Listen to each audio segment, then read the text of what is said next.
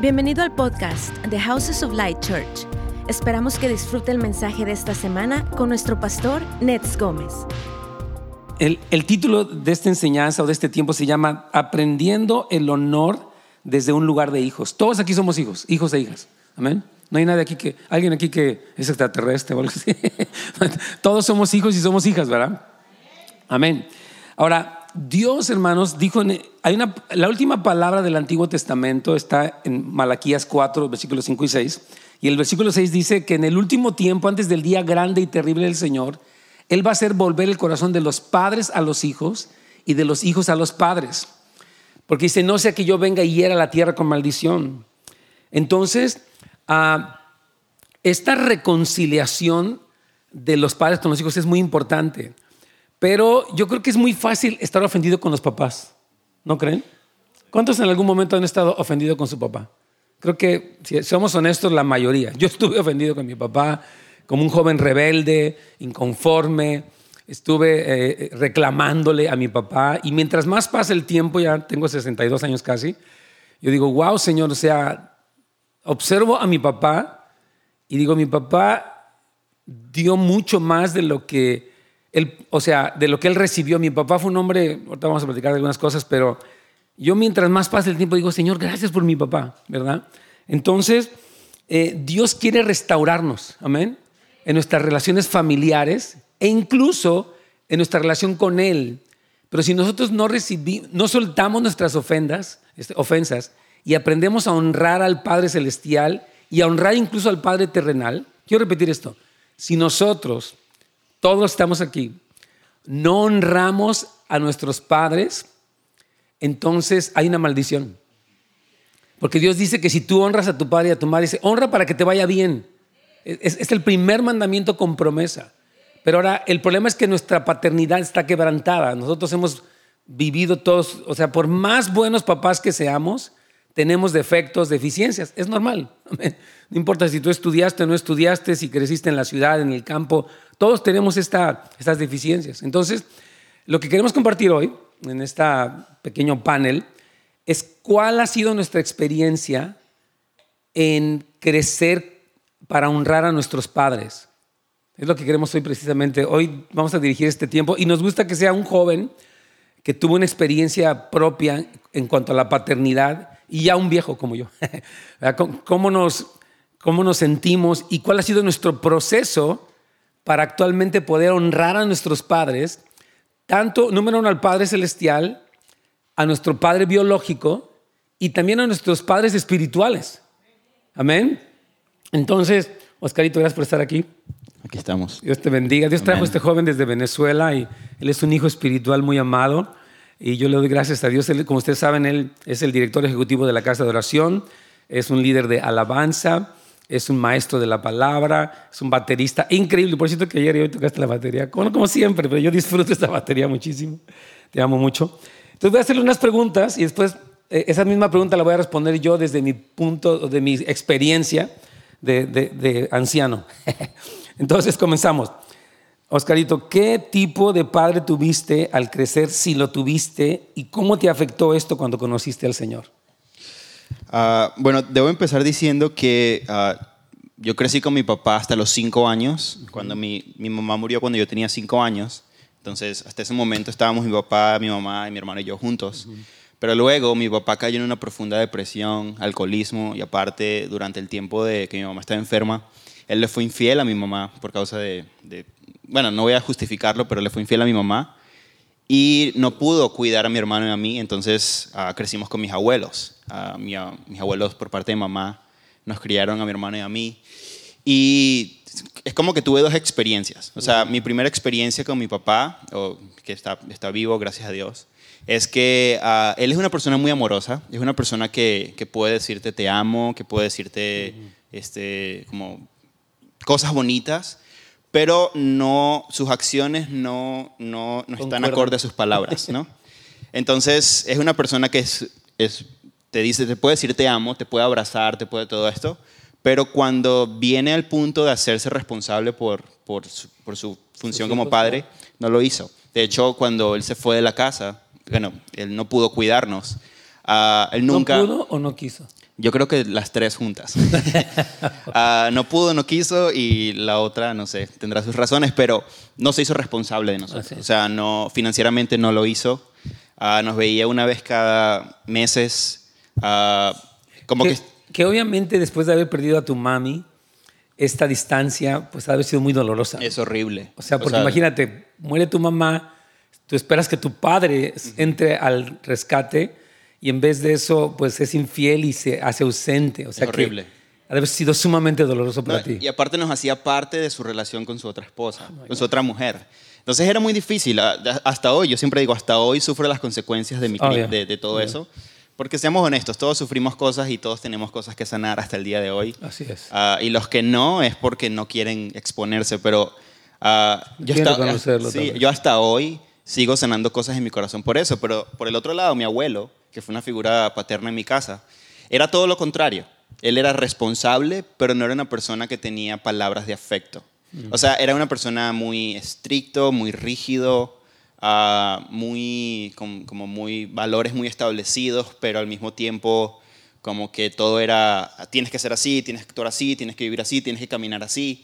Entonces obviamente cargo también con la, muchas personas dicen, tú pareces un viejo en un cuerpo de joven, pero es porque me crió mi abuelo, entonces me crió una generación más arriba de la que debería haberme criado y veo valores muy buenos, valores muy, muy bíblicos, pero al mismo tiempo muy estrictos. Entonces vengo con estos dos tipos de imagen ah, y así fue como fue, digamos, mi, mi papá, o en este caso mis padres, que fue mi papá biológico y mi papá de crianza. Ajá. Ahora, ¿cómo te afectó eso ah, cuando eh, conociste al Señor? Hoy, profundamente. O sea, porque veo a veía a Dios, y créeme, todavía hay momentos donde, donde sigo luchando con ver a Dios de esa forma, porque no creía, no creía lo que Dios decía de mí, porque mi papá decía cosas de mí, pero nunca estuvo. Entonces me costaba creer lo que él dice, porque digo, pero, o sea, yo estuve con mi papá, mi papá me decía cosas y no estuvo. Y no estuvo. Entonces, tú dices que me amas, pero realmente no, como que no lo veo. O sea, como que tiene, de alguna forma tienes que demostrármelo, ¿no? Entonces, en mi relación con Dios eh, ha sido como mucho basado en, en la forma en cómo Él me bendiga o en la forma en cómo Él, ah, como que me, o sea, como que yo digo, si tú no me bendices es que no me amas. O si estoy pasando por un momento difícil es que no me amas. O sea, porque como que conectaba esa realidad con la realidad de que mi papá no estaba. Claro. Entonces mi papá decía, te amo, hijo, con todo mi corazón y eres lo máximo, pero nunca estuvo. Entonces yo decía, ¿cómo? Esto no tiene sentido, no, no, no, como que no hace coherencia, no tiene, no tiene congruencia. Entonces, ah, así fue mi relación con Dios eh, por muchos años. Gracias por, por tu sinceridad. Y yo, en mi caso, bueno, soy miembro de una familia de 10 hermanos, somos cinco varones y cinco mujeres. En la familia, mi papá ah, creció con un padre alcohólico, él nunca fue alcohólico, él como sufrió todo este dolor de todo lo que implicó su papá, tener que ir a sacar de la cantina, este, ah, todo el, el dolor de un padre alcohólico, él se prometió a sí mismo que jamás probaría una gota de alcohol y nunca lo hizo. Nunca lo vi fuera de sí, ni rompope siquiera. Entonces, en ese sentido, era un hombre muy responsable, también muy trabajador, que él quería que nos superáramos. Él, él quería que nosotros fuéramos a la escuela, que estudiáramos, que siem- él mismo siempre quería superarse, quería aprender inglés, quería terminar una carrera. Y crecí en un ambiente donde ah, él fue ese como general, ¿no? Cuando él llegaba del trabajo teníamos que estar todos alrededor de la mesa con el libro abierto, aunque no tuvieras tarea, y aplicado algo útil, ¿no? De, la vida. Y recuerdo que él fue muy estricto conmigo, eh, me golpeó muchas veces, sí fue, fue muy intenso. Mis hermanos dicen que de los 10 fue el- al que más golpeó fue a mí. A veces la verdad no recuerdo estos eventos de, golpes fuertes durante tanto tiempo. Y también, este, am, no solamente fue eso, pero jamás me dijo te amo, jamás me dijo te quiero, nunca me dio un beso, nunca. Y yo creo que la razón, y no es que lo justifique, pero es realmente, él no recibió nada de eso. Entonces, ¿cómo mi papá iba a entregar lo que él nunca tuvo? Eh, su padre ya cuando ellos eran, eh, cuando él creció, él honró mucho a su papá. Él amó a su papá hasta el último día de su muerte con un honor, a pesar de lo que el padre había hecho. Mi papá tuvo una honra hacia su propio padre que me, impresionó siempre y me enseñó, yo creo, a, a ser honorable, aún en medio de un quebranto. Mi papá no era cristiano, no creía en Dios, era un ateo, pero como decimos, de hueso colorado. o sea, él no quería creer en Dios por lo mismo, yo creo. Entonces, eso sí me afectó cuando conocí al Señor. Lo mismo que, dice Oscarito, yo ah, pues sabía, o sea, tuve mi encuentro con el Señor que fue maravilloso, me sentí en las nubes, la verdad. Fue un cambio increíble en mi vida, su amor, fue increíble, pero a la vez había como esta dualidad, ¿no? Lo mismo que decir, yo sé que Dios me ama, pero no sé si me acepte. Yo viví, yo pasé por abuso sexual, o sea, abusaron de mí físicamente, hubo bullying, pasé cosas muy feas, la verdad, no por un año, por muchos años, puedo decir como más de 10 años de abuso de toda índole.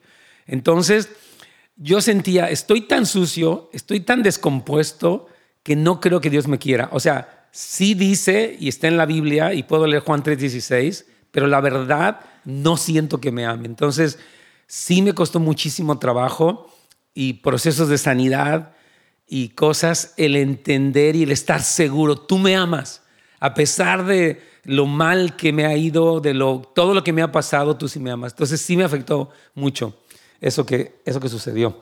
Ahora, la otra pregunta es, ¿cómo te encontró el Señor en medio de tu historia? ¿Cómo, cómo te redimió como hijo? O sea, cuéntanos esa, ah, esa historia de, de, amor que el Señor ha tenido contigo, Oscarín. Sí, es hermoso. Ah, el Señor tiene planes hermosos, tuvo planes hermosos con mi vida, debo decirlo, porque apenas mi mamá muere, ah, nosotros llegamos a la iglesia. Mis abuelos nos llevaron a la iglesia desde que yo tenía cinco años y medio, casi seis. Ah, de hecho, hace dos o tres días mi mamá, mi mamá cumplió 22 años de muerta, hace el 11 de julio. Ah, y, eso es lo que tenemos en la iglesia. Y recuerdo que apenas llegué a la iglesia empecé a estudiar batería. Lo primero que hicieron fue ponerme a estudiar batería. Entonces tengo como desde los cinco años tocando batería. Se nota. Y, y desde, desde ese momento como que es, como que la iglesia fue mi salvación, mm. pero todavía no había tenido un encuentro con Dios. Era, era raro porque de hecho yo, yo creía de que yo estaba bien, ah, hoy pensando hoy, yo creía que yo estaba bien hace unos años atrás. Pensaba esto. Yo creía que estaba bien porque me superé. O sea, decía, ah, estoy en la iglesia, no fumo, no me drogo, no tomo, ah, estoy, en la iglesia, estoy en un ministerio, pues todo está bien. O sea, ya lo superé. Pero en realidad muchas de esas cosas simplemente eran mi automedicación al dolor, más que realmente una sanidad a mi dolor.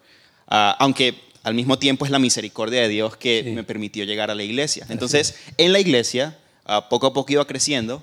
Ah, pero así, realmente mi, identidad como hijo la recibí hace unos pocos años atrás, o sea, tengo que ser honesto, donde, donde el Señor, recuerdo un día que el Señor me dijo, si no puedes decir que yo soy un buen padre para ti, si no reconoces la profundidad del dolor que tuviste como un huérfano. Así es. O sea, si no te das cuenta de la profundidad del dolor que tuviste, no vas a poder entender qué tan buen padre yo he sido contigo. Porque si nada más dices es un buen padre, porque simplemente, ah, eh, simplemente pues leo la Biblia, oro y ya estoy bien, este, entonces realmente no soy tan buen padre. Pero si reconoces en la profundidad de tu dolor, o sea, si te expones a, y no es masoquismo, es simple exponer, simplemente exponerte a tu dolor.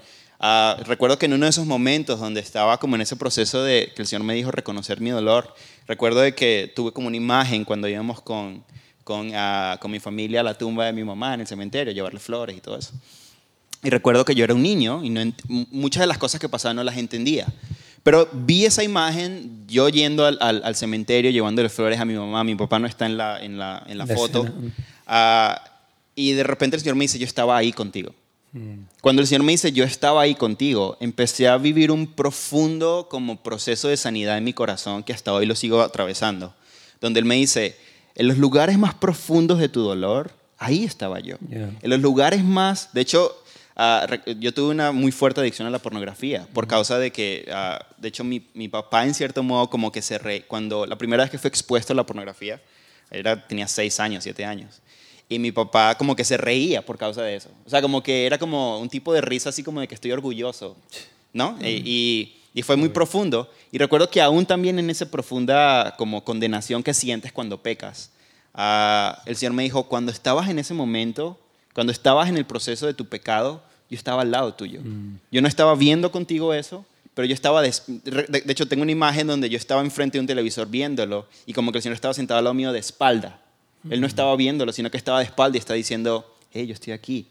No, no como de que yo te estoy apoyando, sino que voltea, yo quiero estar contigo. Entonces como que en ese proceso del dolor, de exponer mi corazón, fue cuando poco a poco pude empezar a entender mi identidad como un hijo, porque en la sanidad de mi dolor es que empecé a entender quién soy. Me encanta. Es que mira, yo, yo quiero decir algo bien importante, o sea, nosotros que estamos aquí en la iglesia y todo, ah, a veces uno piensa, eh, como, como dice Oscar, ¿no? no me pasa nada y quiero creer, pero los procesos de sanidad ocurren cuando hay esta vulnerabilidad. Cristo dijo, bienaventurados los pobres en espíritu, porque de ellos es el reino de los cielos. O sea que cuando tú reconoces, sabes que estoy quebrantado, o sea, sí amo a Dios, vengo a la iglesia, tengo años, pero no, o sea, me siento un huérfano, ahorita vamos a hablar de ese tema, no me siento conectado contigo. Entonces, esta, y lo hemos hablado mucho aquí en la iglesia, hemos hablado del programa CIAR que tenemos aquí, de, la sanidad interior que ocurre. Esto es un tema, gracias a Dios, en Houses of Light, muy recurrente, donde decimos, hermano, venga. Hay personas que dicen, no, yo estoy bien, no tengo nada, pero hay muchas conductas que expresan que todavía hay un quebranto. Y no es una crítica ni un ataque, es una realidad que hay que sanar. Entonces, gracias por, traer eso. Entonces, viendo para mi caso, o sea, cómo fue que el Señor me encontró en medio de la historia. Miren, yo, yo les decía esto que, ah, bueno, yo vengo eh, a Cristo, sé que Dios me ama, pero en lo profundo me siento rechazado, no porque Él me rechazara, pero yo traía todo el estigma de haber sido abusado físicamente, sexualmente, de que se me hizo bullying por años, primaria, secundaria, mi hermano, mi papá, era muchísimo. Entonces, Dios, para, en su gran misericordia, porque en esas épocas, les decía, era el tiempo de los picapiedra, cuando yo me convertí, no había ni libros de sanidad interior, ni canciones, ni CIA, no había nada, o sea, no había nada, pero el Señor mandó a una misionera de aquí de Estados Unidos, de Pensilvania, eh, junto con otra misionera mexicana. Y ellas me, yo trabajaba para ellas diseño gráfico y ellas me dijeron, ¿sabes qué? Tú necesitas sanidad. Y yo dije, what is that? Como que, no, ¿qué es eso? No sé qué es eso. Y ellas me empezaron a decir, mira, tú has sufrido cosas. Sí, pero yo estoy en Cristo. Fui, fui muy religioso al principio de que, no, yo estoy bien y qué rara eres. Y, después ellas me dijeron, no, tienes, hay serias cosas en tu vida. Eres, eres codependiente, eh, sirves a Dios como un esclavo, no como un hijo. y me dijeron, yo estaba como, al principio me, sinceramente me enojé con ellas. Dije, eh, estas señoras, qué raras son y, y, porque aparte mi pastor era, o sea, no le gustaba hablar de ese tema. Él era anti sanidad interior, se los digo, pues no, no era su tema favorito, para nada. Entonces, ellas me dijeron, ¿sabes qué? Vamos a orar por ti. Un día fui a entregar un trabajo y me dijeron, vamos a orar por ti. Y dije, pues sí.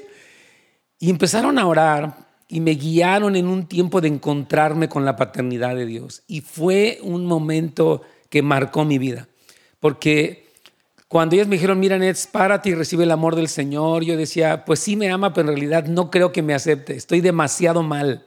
He pasado por cosas muy horribles y si ni yo me acepto, ¿cómo voy a creer que Él me va a aceptar a mí? Y en eso, en esa visión profética, no sé cómo, esa experiencia de oración o lo que ustedes quieran, Dios se manifiesta como el Dios grandioso. Me dice, Nets, me dijo, perdón, um, y me dijo, um, es que, es que fue como una historia muy fuerte porque después de años de, como de soledad, yo siento, este, Dios me dijo, Nets, yo no soy como tú, como tú me crees que yo soy. Yo no soy un Dios uh, enojón, yo no soy un Dios que te desprecia.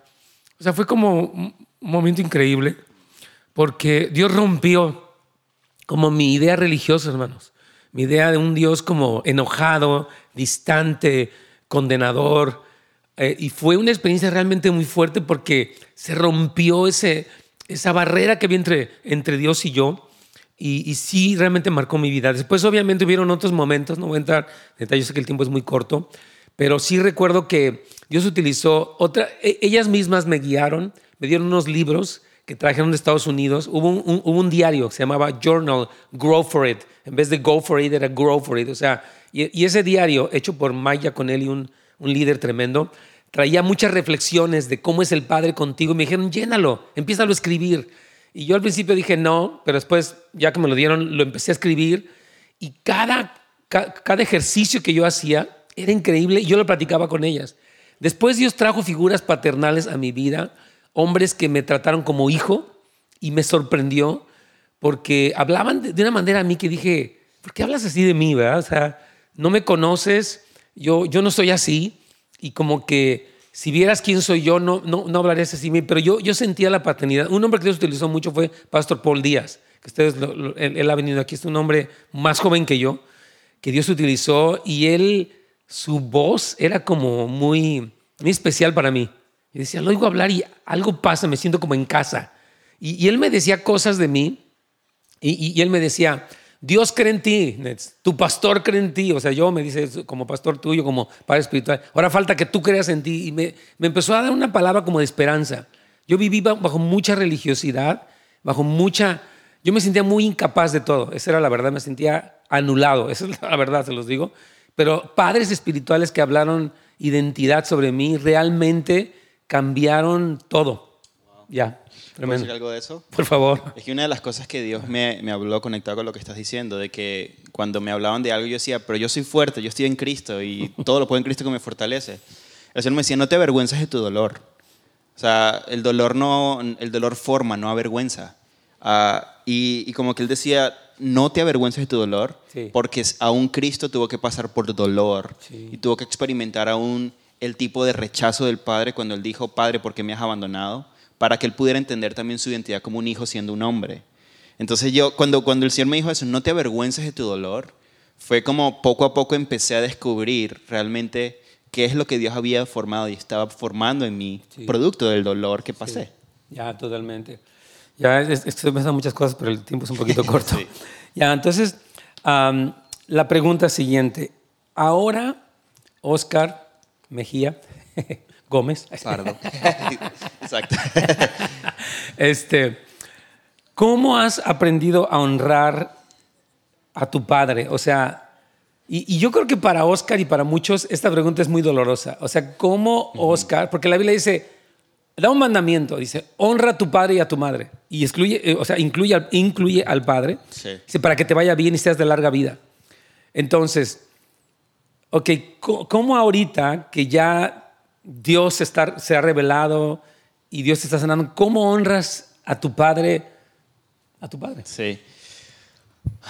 Pienso varias cosas. Bueno, lo primero que pienso es, ah, yo soy una persona y, eh, que muchas veces puede ser una cualidad y muchas veces puede ser un defecto, que soy muy exigente. Entonces, cuando es bueno es porque me exijo mejorar ah, y le exijo a las personas que estamos trabajando juntos que tienen que salir bien las cosas, pero también cuando es malo es cuando le exijo a las personas que tienen que ser de cierta forma conmigo.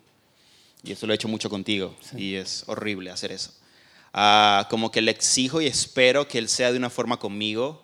ah, y eso, eso es lo peor que podemos hacer. Digo, ¿qué puedo hacer? Mejor dicho, voy a hablar de mí. Y una de las formas que honro a mi papá es no, no esperando nada de él. ¿Y, y qué- a qué me refiero con esto? Es, puedo ser muy duro al decirle a mi papá lo que él debería hacer y no me puedo conectar a lo que realmente él también ha sufrido y lo que él no me puede ofrecer. Así es. O sea, hay cosas que mi papá no me puede ofrecer y no es porque, eh, no es porque la vida es muy dura, es simplemente porque él sufrió cosas y, y la verdad es que llega un punto donde, donde no puedo seguir siendo el niño de 5 años que mi mamá murió y mi papá me abandonó. Ya soy el hombre de 27 años que tiene una hija ahora y que tengo que ver las cosas diferentes. Entonces, una de las cosas que puedo hacer al honrarlo es, sabes que no voy a, no voy a ser exigente de una forma egoísta contigo, Amén. sino que más bien me voy a poner en el lugar de quiero escuchar lo que Dios dice de ti y voy a declararlo sobre ti. Amén. De hecho, esta mañana le escribí y le dije, papá, te honro, te respeto, te amo, ah, le doy muchas gracias a Dios porque eres mi papá. Sí. Aunque él no, aunque él no me crió, aunque él no, me, eh, no estuvo conmigo, ah, pero me he dado cuenta de que la, la, primero el perdón te libera a ti más que a él. Sí. Ah, entonces soy liberado porque perdono. Y segundo, ah, puedo realmente empezar a conectarme con Dios y decirle, Señor, ¿qué es lo que piensas de mi papá? Sí. Como que no quiero que mis emociones estén en medio de la jugada cuando pienso de mi papá, porque sé que voy a fallar. Sí. Quiero que tú me digas qué es lo que sientes por él y quiero que me ayudes a poder decírselo. Sí. Y algo que, una, una clave que yo aprendí en mi vida es que cuando yo escucho lo que Dios piensa de alguien más, es mucho más fácil bendecirlos que cuando pienso lo que yo pienso de ellos. Porque somos seres humanos que fallamos. O sea, ah, yo tengo que constantemente decir, ¿qué piensas de mi papá? Ok, Señor, tú piensas que él es tu hijo, que tú lo amas, que estás orgulloso de él. Wow, Señor, qué hermoso ves a mi papá. Entonces déjame por favor decírselo a él de esa forma. Entonces la forma en como yo le he podido honrar a él y lo conecto con padres espirituales como tú. Hay dos personas que han marcado, yo creo que he aprendido a ser un hijo desde que llegué aquí. Ah, y ha sido por dos personas. Primero por ti, ah, por el pastor eh, Nets, que ha sido una persona que ha tenido mucha paciencia conmigo. Ah, me ha ayudado en mi proceso. Te amo mucho. Sí, yo sé que me amas, yo también te amo. Y, pero no ha sido una relación como, como que no ha sido codependiente conmigo, no ha sido sobreprotector, ha sido real. Y eso es algo que yo honro mucho de la gente, que sean reales. O sea, y otra persona es Víctor Arceo. Son Sí. dos personas que como que dijeron, sabes que te voy a abrazar en tu proceso y te voy a ayudar y, y voy a ser tu papá eh, espiritual sin esperar nada a cambio. O sea, yo, yo creo que yo he hecho, te he dicho cosas como para que tú me votes y me digas, no trabajes más aquí, honestamente. Pero ah, al mismo tiempo puedo decir, gracias Dios, porque puedo ver lo que es tu perdón y tu misericordia a través de estas dos personas que a pesar de que fallo y digo cosas tontas, ah, ellos pueden decir, ¿sabes qué? Te perdono y creo en ti y sigue adelante. Yeah. Entonces, estas dos cosas me, me han ayudado a poder aprender a honrar a mi papá Yeah. y vivir libre de eso. Pero créeme, cuando hay momentos donde él me escribe y me dice, hey, necesito esto, cosas así, porque él está pasando un mal momento, siempre está pasando un mal momento, no sé por qué. Ah, Necesito ah, más de Y él me escribe y me dice, necesito esto. Ya he podido poder decirle que no, y creo que también he podido aprender a decir que no, sin tener nada en mi corazón, pero al mismo tiempo hay momentos donde me frustro. Y vengo a ti y le digo, ay, estoy, estoy cansado. O sea, qué fastidio que me esté escribiendo cada rato y no me diga como palabras de afirmación, sino que nada más me pide dinero. Y como que tú me ayudas y me dices, cálmate, como que procésalo, ora, siente lo que Dios te dice, si le tienes que mandar dinero o no, eso es depen- dependiendo de ti, pero la honra no es enviarle dinero nada más. Así es. Entonces, como que eso me ha ayudado, pero tengo que ser honesto, hay momentos donde si quiero como decirle, eh, no, pues, no estuviste conmigo, cosas así, eso es así, 100%. Gracias por todo este. Tremendo, un aplauso, gracias, tremendo. Wow. Súper. Ian, yo quiero contarles lo más brevemente que pueda una, un- la historia que pasó con mi papá, porque mi papá y yo tuvimos mucha pugna, o sea, estábamos en un choque constante. Yo por mi rebeldía, lo, lo admito, aún como cristiano. De hecho, la primera palabra que Dios me dio le- leyendo la Biblia, cuando a veces cuando decimos Dios me dijo, no es como que venga un ángel o oigamos así una voz, sino es la Biblia o un. Son- No, cuando decimos, muchos de ustedes pueden pensar, es que a mí Dios no me dice, sí te dice, porque nos habla a todos, pero es una voz, un silbo apacible, es una voz sencilla que te dice, hey. Entonces, Dios me dijo, la primera vez, leyendo la Biblia, me dijo, Nets, honra a tu papá.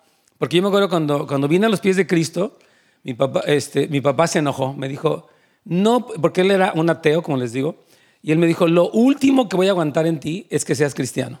Me dijo, yo te prefiero hasta de drogadicto, me dijo, si quieres. Así me dijo, pero no de cristiano, es lo peor, es, una tontería, te están lavando el cerebro.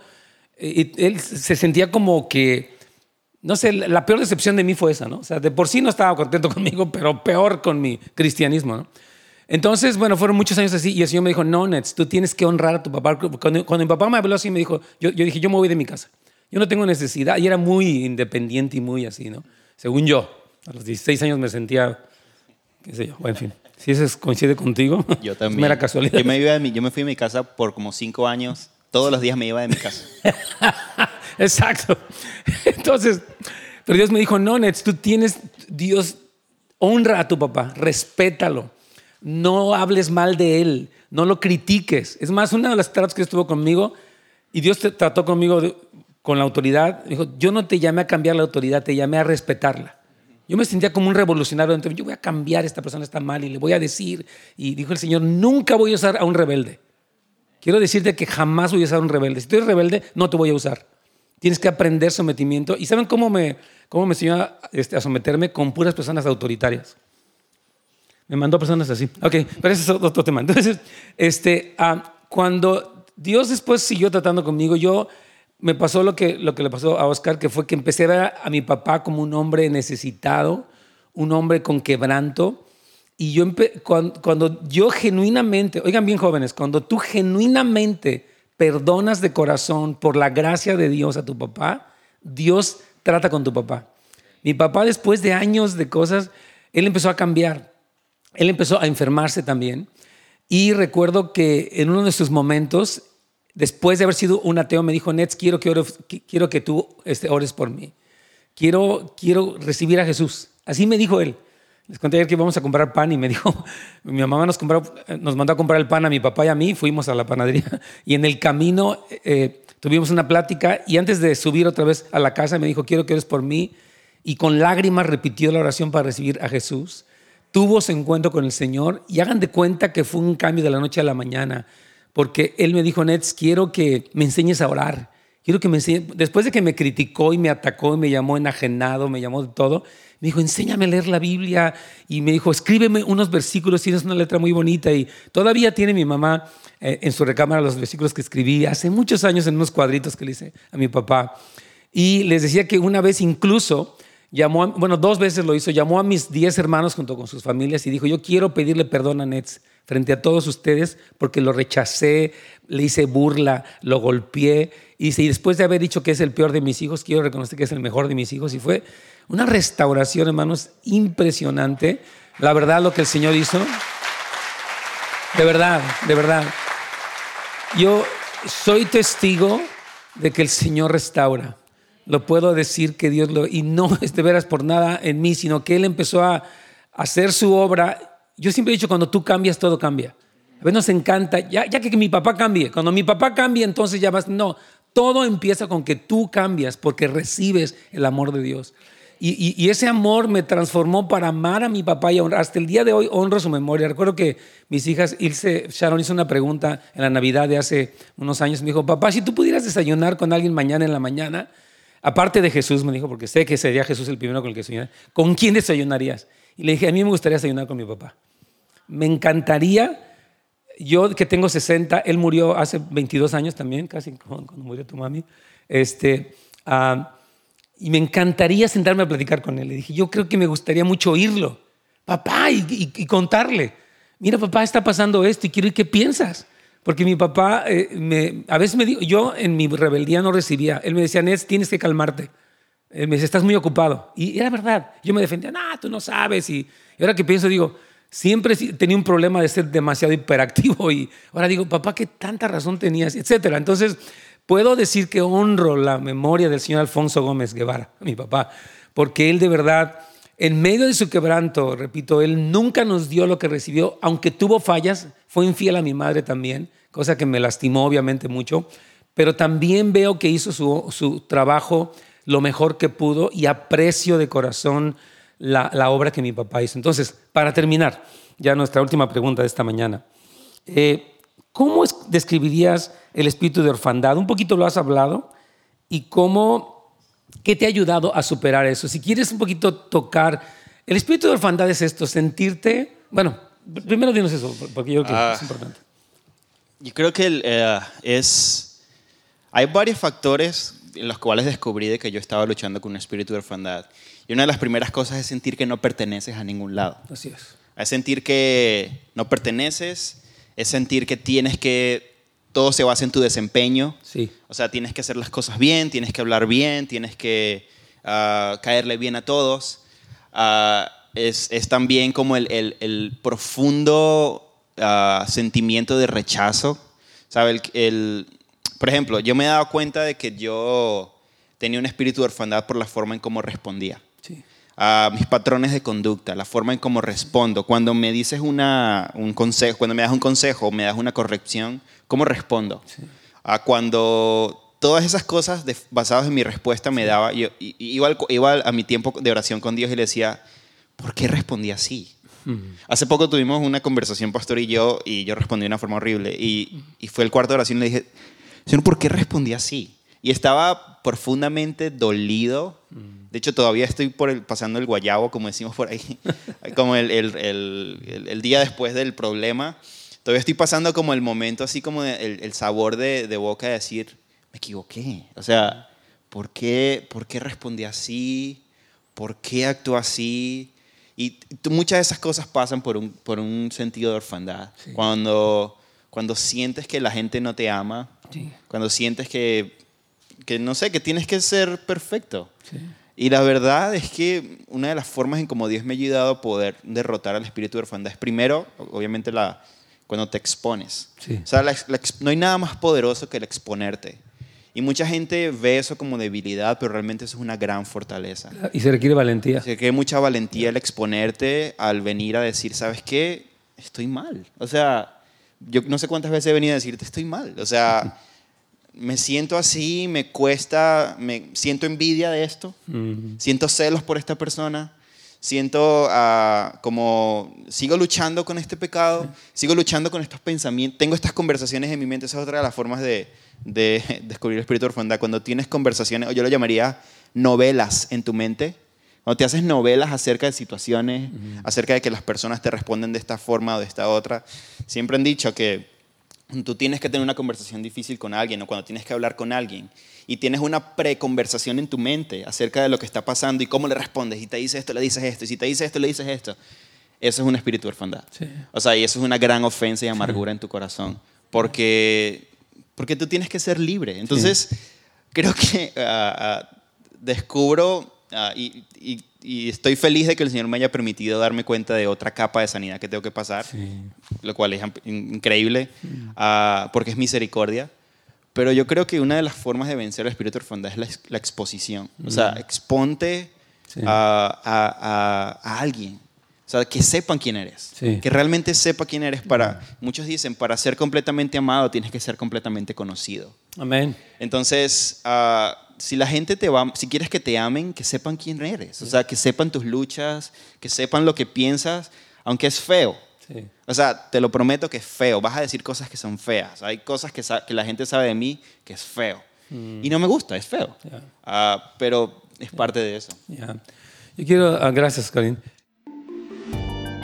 Gracias por sintonizarnos. Para más información de nuestro ministerio, recursos y horarios, visite housesoflight.org.